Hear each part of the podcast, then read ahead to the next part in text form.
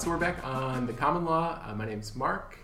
Uh, I'm here with Allison and Justice David Lillehaug of the Minnesota Supreme Court. Thanks for being with us. Hello, good to be with you. Um, so we thought we'd, we'd just begin with uh, a bit of background on your life before the Supreme Court. Um, and it, it's a bit of a big ask, but do you have like a kind of 30 second or one minute summary of how you ended up here, uh, just so we can get people caught up if they don't know anything about you? Sure. Uh, if you're talking resume, uh, went to Augustana College in Sioux Falls, South Dakota, where I grew up, then Harvard Law School, which was a big move for a South Dakota boy. Um, after that, I clerked for two years for U.S. District Court Judge Harry MacLaughlin in the District of Minnesota, and that's where I um, learned to enjoy clerks and clerking. Uh, following that, uh, time at Hogan and Hartson in Washington, D.C., traveling with Walter Mondale as his issues aide in the 1984 presidential campaign. Uh, we lost 49 states, so I had to come back to Minnesota and practiced at Leonard Street and Deinard, was United States Attorney for the District of Minnesota in the Clinton administration for four and a half years. I had time running for office, had time in solo practice, and then about 11 years with Fredrikson and Byron before being appointed to the court by Governor Mark Dayton. It's a checkered career. Certainly a very storied legal career. When did you first realize you wanted to go to law school or be a lawyer? Well, I think it was in high school. Um, I was a debater, and we had a jury a topic on changing the jury system. So I spent a lot of time in law libraries, and that's when the idea started going through my head. There'd never been any lawyers in my family. Most of the my uh, ancestors had been farmers. My dad was a band director.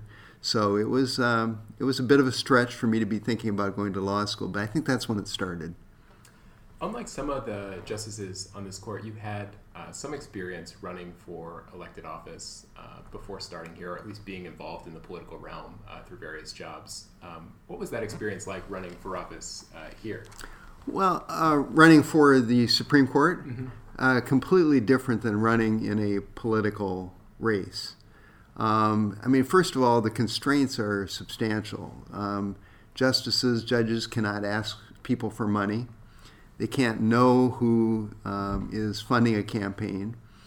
Um, we have a lot of work to do in September and October of election year, um, and that's the time typically when everybody's out campaigning in political races.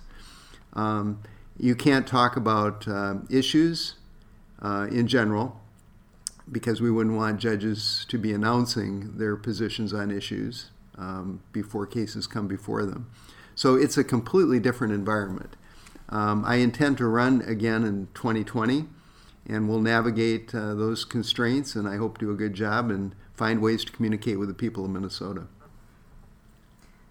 Even though you are not up for reelection this year. You said you're running in 2020. What's it like having colleagues that are running for election? Does that change the workflow here? I mean, it seems like there's a lot. Like you said, they have to do a, their full full time job and run for election. It doesn't change the workflow. Uh, every justice has uh, assignments, is responsible for cases each month, and um, I, I, don't notice any change whatsoever. Didn't notice that in 2014 with Justice Hudson and uh, 2016 or in, now in 2018. 20, I'm sorry, 2014 is when I ran. 2016 is when Justice Hudson ran. No, you have to get your work done, and uh, you can't just be out uh, traveling around the state campaigning all the time. That's that's the nature of the of the job. Uh, was there a moment or a, a kind of event in time that convinced you to apply for this job, or how did you reach that decision? Well, I had um, thought about becoming a federal judge. And way back in 1992, I applied to be a federal judge. I got the consolation prize, which turned out to be not just a consolation, which was being appointed U.S. Attorney.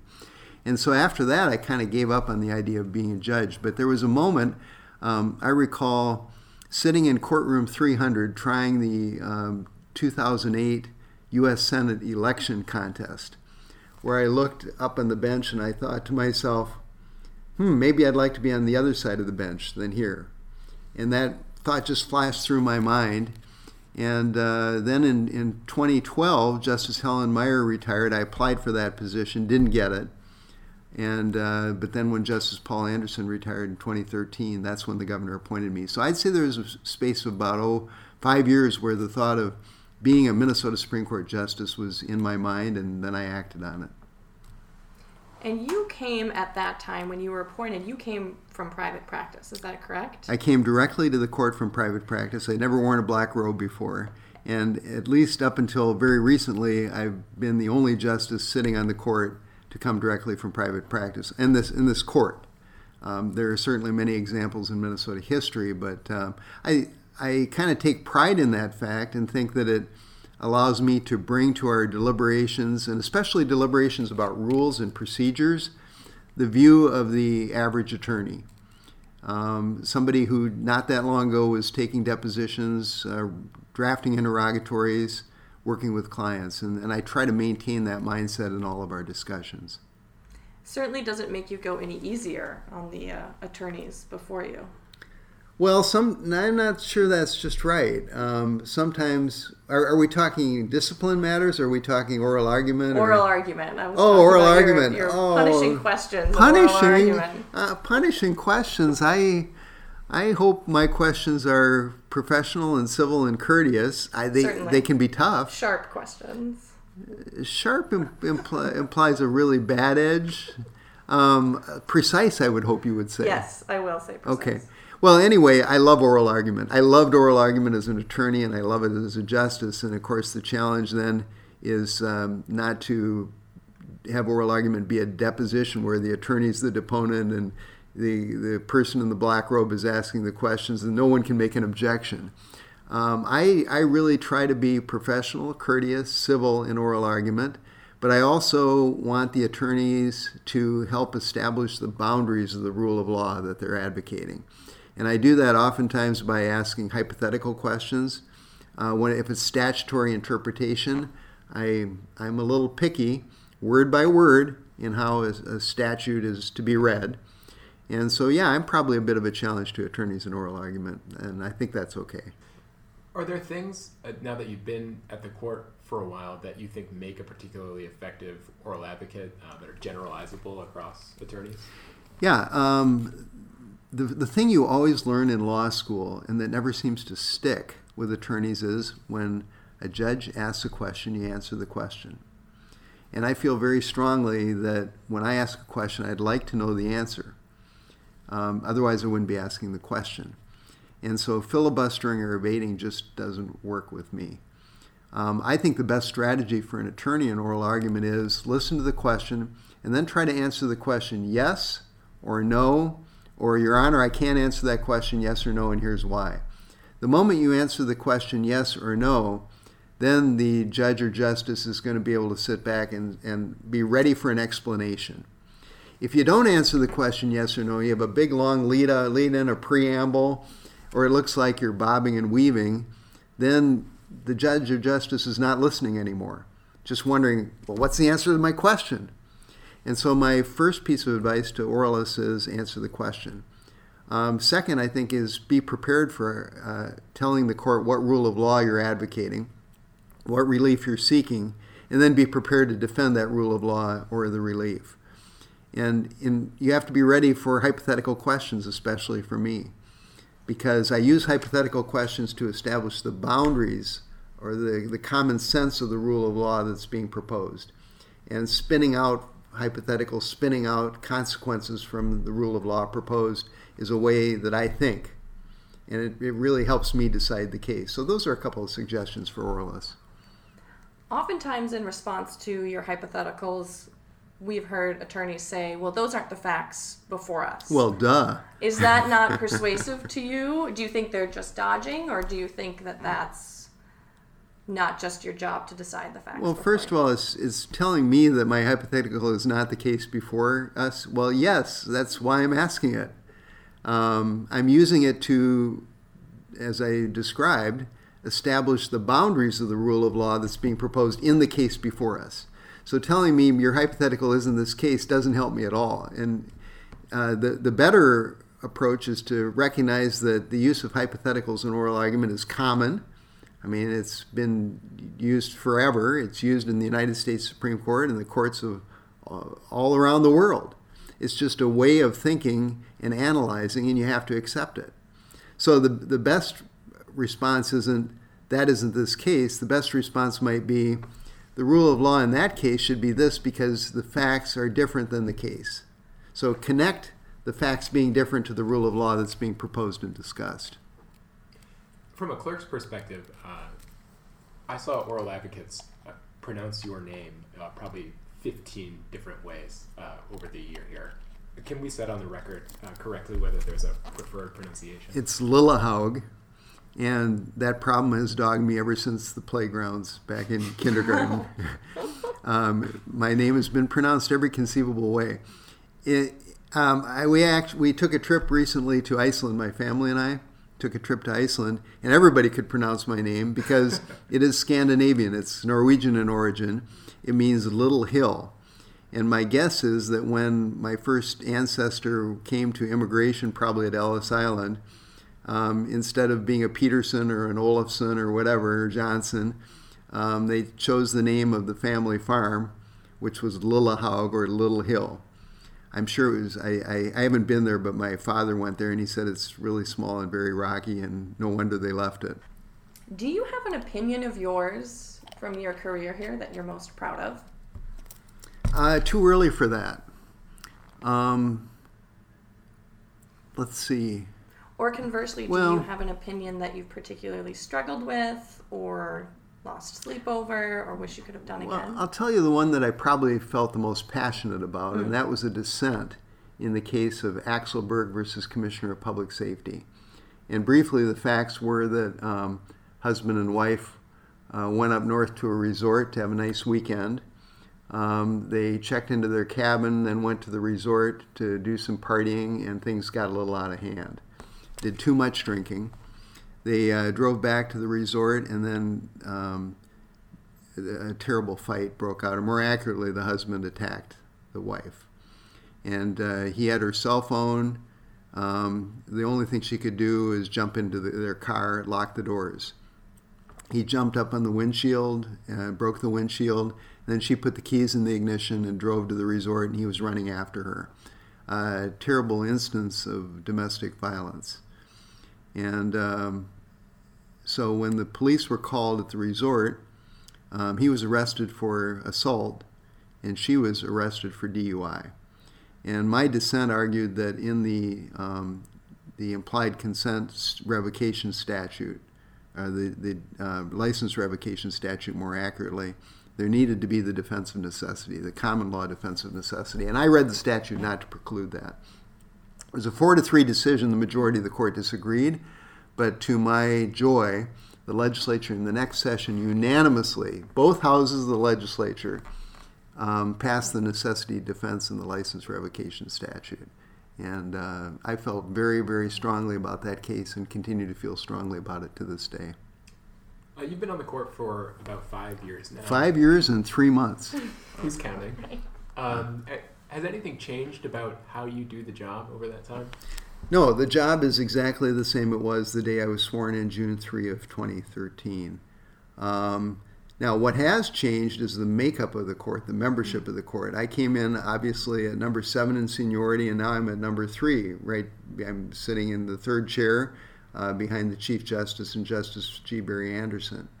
Um, and so there's been a lot of turnover on the court in a five year period.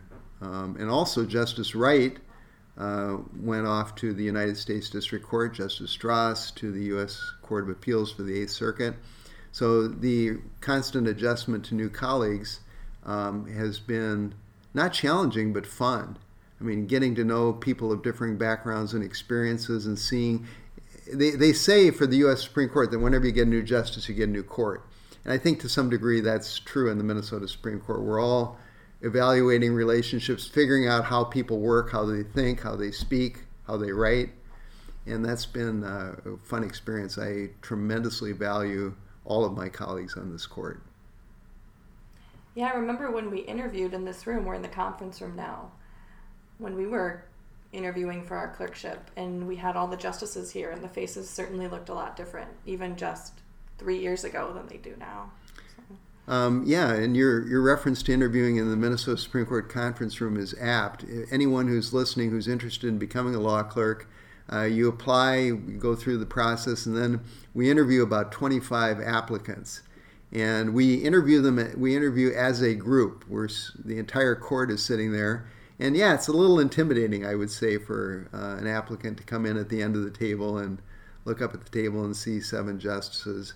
Uh, but we try to make it a good experience, and obviously the two of you did pretty well, or at least you didn't do too badly. I remember you asked me a particularly tough question, but we can take that up later. Yeah, let's let's do that one offline. Um, you replaced Justice Paul Anderson. Yes. Who I'm sure they had to pry. I think they had to pry him out of his chair. Um, Justice keep... Anderson really wasn't completely ready to leave. we have mandatory retirement at age 70, and um, I saw him just the other day, and he's uh, very strong, vigorous, and effective. I was going to ask if you kept in touch with him, so that's kind of fun to hear that you kind of stay in touch. Did you feel when you took over his seat any sense of connection to him to kind of keep his office traditions or in any other way? Well, I felt a connection to him first of all because I know I knew him um, he was one of the most gregarious justices we've ever had, and I would see him all the time, and we would have lengthy conversations, and I enjoyed him tremendously. So it was a pleasure to succeed him in that way. It was also a pleasure to succeed him because when you look at the, the line of justices in the seat that I now occupy, it's kind of a civil line of justices. He was preceded by uh, Justice um, John Simonette, who was one of the great civil practitioners in Minnesota history, preceded by Justice Rogosheske. So, and, and Justice Anderson was a civil practitioner too, as I was mostly, although I was U.S. Attorney for a period of time. So I, I felt kind of a connection there. And now, being third in seniority, I'm sitting in the chambers that he occupied. Um, is there anything particular about the way we handle things in chambers?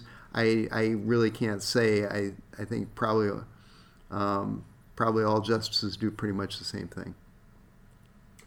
You've written about uh, the issue of unpublished uh, opinions in Minnesota courts. How did you first come across that issue, and uh, if you could kind of explain why you think it's something worth addressing? I came across the issue in private practice, and there have been many, many private practitioners that have come up to me or written to me to thank me for drawing some attention to the problem of unpublished opinions. What's the problem? The moment you designate an opinion as non precedential, um, no matter what's said in the opinion, it's kind of hard to use it. And, and our rules make it, um, they, they allow you to use, lawyers to use unprecedented, non precedential opinions, but they're, they're, not, they're just persuasive, they're not controlling. Uh, my concern was that the Court of Appeals was being far too modest in what opinions were important and which ones weren't. Um, when the um, when the Court of Appeals was created, about half of their cases were published. And now, uh, by the time I wrote an article for Bench and Bar a couple of years ago, it was down to 8 9%.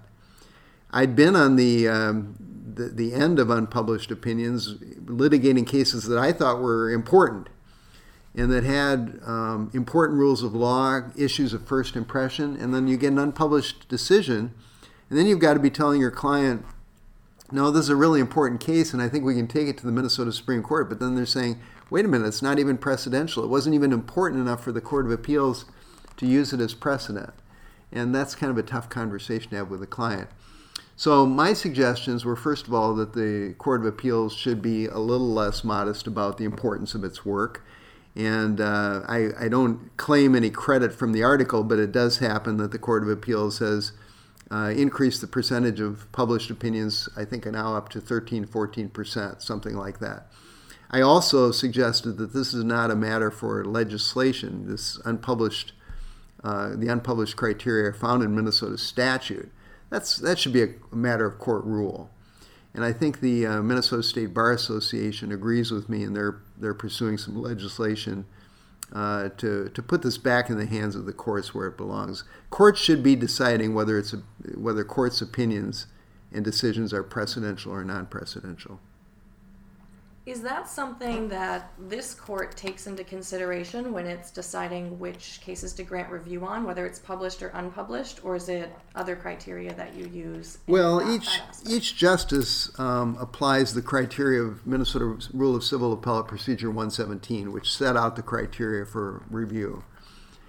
You can imagine, though, that if the Court of Appeals thinks its opinion is not important enough to be precedential applying some of its own criteria and, and the, le- the legislature's criteria, which are very similar to the criteria in Rule 117, that can have an effect on one or more justices. And every time we get a bench memorandum on a petition for review from the commissioner's office, the first line is, This is an unpublished case from the Court of Appeals. And you, you immediately kind of say to yourself, Oh, maybe it's not that important. I don't do that. I remind myself that if somebody's petitioning for review, I really shouldn't take into account whether it's published or unpublished. The question is, does it fit the criteria of Rule 117? That's the test that I apply. It strikes me that you've held public office before when uh, you were the U.S. Attorney, and that's a pretty public-facing job in a different way than this job is public-facing. There, you're uh, communicating with the public, updating them on what you're doing in a more personal way. Where here, you're releasing opinions, obviously, to the public, but aren't as much liberty to uh, speak off the cuff, talk directly about your personal feelings, perhaps about what you're doing. Yeah, it's a it's a different job. Um, and by the way, we do speak through our opinions, and they are all published and precedential. And all of our oral arguments are uh, both live streamed and they're video archived. So the work that we do as the court is transparent, and I think that's important to accountability. But we speak through our opinions. It's a different job. Uh, when you raise your right hand and swear to defend the constitutions of the United States and Minnesota as a judge or a justice, you're embarking on a completely different enterprise. Um, other public jobs may be about policy, politics, and personalities. Uh, being a justice is not about that. I mean, there's judicial policy, but fundamentally, we decide our cases based on precedent, the law that's been handed down, and legal principles. And so the nature of the job is so much different. The nature of communicating with the public necessarily needs to be different. And that's why, as I mentioned earlier, um, I think in election campaigns for a judicial office, it's just inappropriate to be saying what your position is on particular issues that may come before the court. Um, people don't want to think or know that their cases are going to be decided because somebody is a Republican judge or a Democratic judge. And it always bothers me in the paper when every legal issue is analyzed through that prism. Um, this court is unanimous quite a bit of the time, even though we've been uh, members have been appointed by different governors, come from different backgrounds. And the idea is that you hear each case one at a time, and then in this in the Supreme Court conference room, the magic of deliberation happens where you actually listen to your colleagues, hear what they have to say, see what their perspective is on the precedent and the, the principle and um, and their their views are informed by their own diverse backgrounds and experiences. That's the judicial decision making process. It's not the political or policy decision making process. Very very different. There's a different way in which the court is public facing that the public may not know about, in that uh, each of the justices holds different uh, administrative responsibilities with regard to the state court system, uh, committees, uh, reaching out to the community in that way. Can you explain a little bit about what your responsibilities are and uh, how those impact your life on the court? Sure, sure. In over five years, they've changed. Um, my primary administrative responsibility right now is to be the discipline justice. I am the liaison to the Lawyers Professional Responsibility Board, the Client Security Board, and the Office of Lawyers Professional Responsibility. And so anything relating to attorney discipline, um, I touch in one way or another. Um, I take that responsibility very seriously for the reasons. Well, first of all, uh, attorney discipline is a very important matter in terms of public trust and confidence and protecting the public from unscrupulous attorneys. But it's also very important because uh, attorneys are people with licenses. They put tremendous time and effort into getting those licenses, and they need to understand when their license is at issue or they're potentially going to be disciplined that due process controls, that the facts really do matter, that the law really matters. Um, and as a former private practitioner, that matters a great deal to me. In addition, I'm the um, Supreme Court's liaison to the Minnesota Rules of Criminal Procedure Committee, the advisory committee, and uh, that's that's an important task. Um, the biggest task that committee has undertaken in the last five years is to really open to a limited extent, open the criminal courtroom to cameras, which is again part of the public accountability and transparency mission of the court. And the Chief Justice has been very supportive of that. Um, it's limited in the sense that the right to um, cameras in the courtroom attaches only once a guilty plea has been entered. At that point, it was the view of the committee and the view of the court that the balance shifts toward access, and once somebody's been adjudicated to be uh, to be guilty. So those are a couple of the committees I'm involved in. I recently left as liaison to the Tribal Court State Court Forum. And that's an area that's been of great interest to me over the years, growing up in South Dakota, uh, visiting Indian reservations, and then as U.S. Attorney dealing with tribal nations uh, on a sovereign to sovereign basis. Um, I, so I was on that liaison to that committee for a number of years. Now I've turned it over to somebody who couldn't be better, Justice Anne McKeig, who is either the first or one of the very first natives to be appointed to any Supreme Court in the United States in the history of the United States of America. So obviously, that um, liaison position is now in good hands. Have you considered the discipline justice as your 2020 campaign slogan? uh, I, I, promise I will think of that for at least five seconds and then reject it.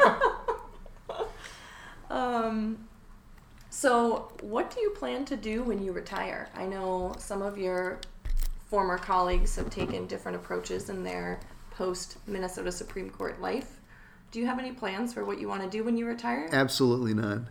Um, I'm 64. I can serve until age 70, and I hope and expect to serve until age 70, health and the voters uh, willing.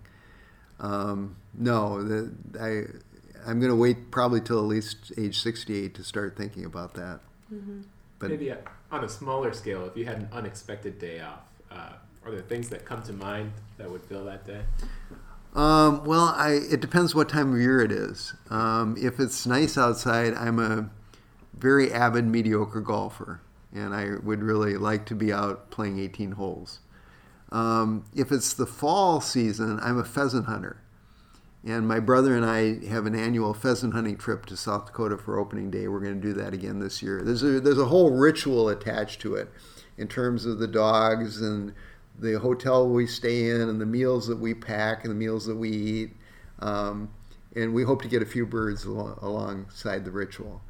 Um, those are a couple things that I like to do. Um, we just came back from a family vacation to Iceland and Scotland, and I found I actually enjoy hiking. We went hiking for five days in the Scottish Highlands, and I'd always been I, I, I found some muscles I didn't know I had. I found that I kind of liked finding those muscles and so there may be more hiking in my future. You were training in a dog during part of our time here. Uh, how's that going? Uh, her name is Elsie. She's a yellow lab. She's the fourth yellow lab that we've had, and I would say the results are mixed. Um, we had three yellow labs that we um, that we obtained um, when they were a little older, two year, two and a half, three years, and they had various neuroses. So we thought this time we'd get a puppy and then she wouldn't have any neuroses. We find that she has neuroses, and they're probably from us. Um, she's uh, an independent-minded animal, let me say, and uh, she she did um, stay at a farm for a couple of weeks while we were on vacation. I, I, always hesitate when I say, "Well, we're taking the dog to the farm." Mm-hmm. That's that usually doesn't mean a good thing, but it's a good farm, and she is back and she's alive, and uh, she got along fine at the farm. Uh, do you have a favorite local craft beer? Or craft beer of any kind? Yes. Uh, one of my law clerks turned me on to Indeed Day Tripper. And uh, I, Mark and Allison, was it your year when um, when I actually did some crafting of beer on my own? No. It must have been the year, I think story. it was the year before. Um, as a uh, holiday gift, my daughter got for me the opportunity to go make beer at a St. Paul brewery. And so um, I created beer that was kind of comparable, I think, to Anchor Steam. And then we bottled the beer, and then the question is what to do with it because we had a, you know several cases of beer in the basement. So, um, with the help of um, her boyfriend, a label was created, and it became known as Black Robe Ale. and the subtitle on the label was "The Supreme Taste." So we distributed um, uh, some uh, examples of Black Robe Ale to the law clerks that year. I think they were appreciative, but I didn't get much feedback. I'll be on eBay after this trying to. I still have a few labels around, and if I do any brewing, I, I haven't done any brewing since then, which probably tells you something. I stick with Indeed Day Tripper. So, in conclusion, we, we try to end with uh, a series of uh, fast, short answer questions uh, yes or no's, or choosing between two choices. Um, Very low stakes. low Don't be- stakes, pop culture, personal preferences. And you want me to answer the question, I assume. We, we want you to answer the question. We'll press you Feel free you- and pass if you so choose. Uh, are you prepared and, uh, and willing? Uh, yes. All right. Uh, beer or wine? Uh, typically beer. Favorite Minnesota State Fair food? Oh, it's uh, it's the corn dog. There's uh, the, that's very old school and traditional, but it's the corn dog. Invisibility or the ability to fly? Oh, the ability to fly. I mean, we all have dreams that we're flying, and that that would be quite a trip. Civil law or criminal law? Oh, I, I can't, Your Honor, I can't answer that question yes or no. Here's Um, why. And here's why. The reason is that I have experience in both the civil arena and the criminal arena, and uh, I en- enjoy and am challenged by experience in both. Now, I will tell you that I think civil law is harder than criminal law, um, depending on the case. Um, it was easier for me when I became U.S. Attorney moving from civil to criminal than I think it would be for somebody moving from criminal to civil. Jason Bourne or James Bond? Uh, Bond, James Bond. Murder mystery or romance novel? I don't read many romance romance novels, so no, it would. Uh, it'd be a murder mystery, and uh, I have a favorite Minnesota mystery author, Oh, you have to tell John Sandford, Okay. um, who wrote all the books with the word "prey" in the title. I kind of got hooked on those many years ago, and I w- await eagerly each of his books coming out. And then he's got another spin-off character named Virgil Flowers, and there's a series of books about Virgil Flowers. I like those as well. Beach vacation or camping vacation? beach vacation. Um, my wife, this is almost unpatriotic, but I have to say I've only been to the Boundary Waters once, and it didn't go that well. My wife and I had some trouble coordinating the canoeing of our uh, our paddling of our canoe, and uh, so probably a beach vacation that could include some opportunity to play golf. Would, I'm sorry, Minnesota. I I really feel bad that it's not camping in the BWCA. Who would make a better friend, Beyonce or Rihanna? Um, I unlike some justices, I am familiar with both, That's a good uh, start. but I'm not sufficiently familiar to give you an expert opinion. Climbing up a mountain or jumping out of a plane? Well, I've never had the urge to jump out of a plane, so I guess I'd rather huff and puff up the mountain. Soda or pop? Oh, pop! Come on. I, I may have demonstrated some unpatriotic Minnesota attitude a moment ago, but but that stuff is pop. Beatles or Rolling Stones? Ooh, that's a that's a tough one. Um, when I was a kid, it was the Beatles, but the Stones they stayed together. Well, they mostly stayed together. I went to their concert here at uh, TCF Bank Stadium a year or so ago.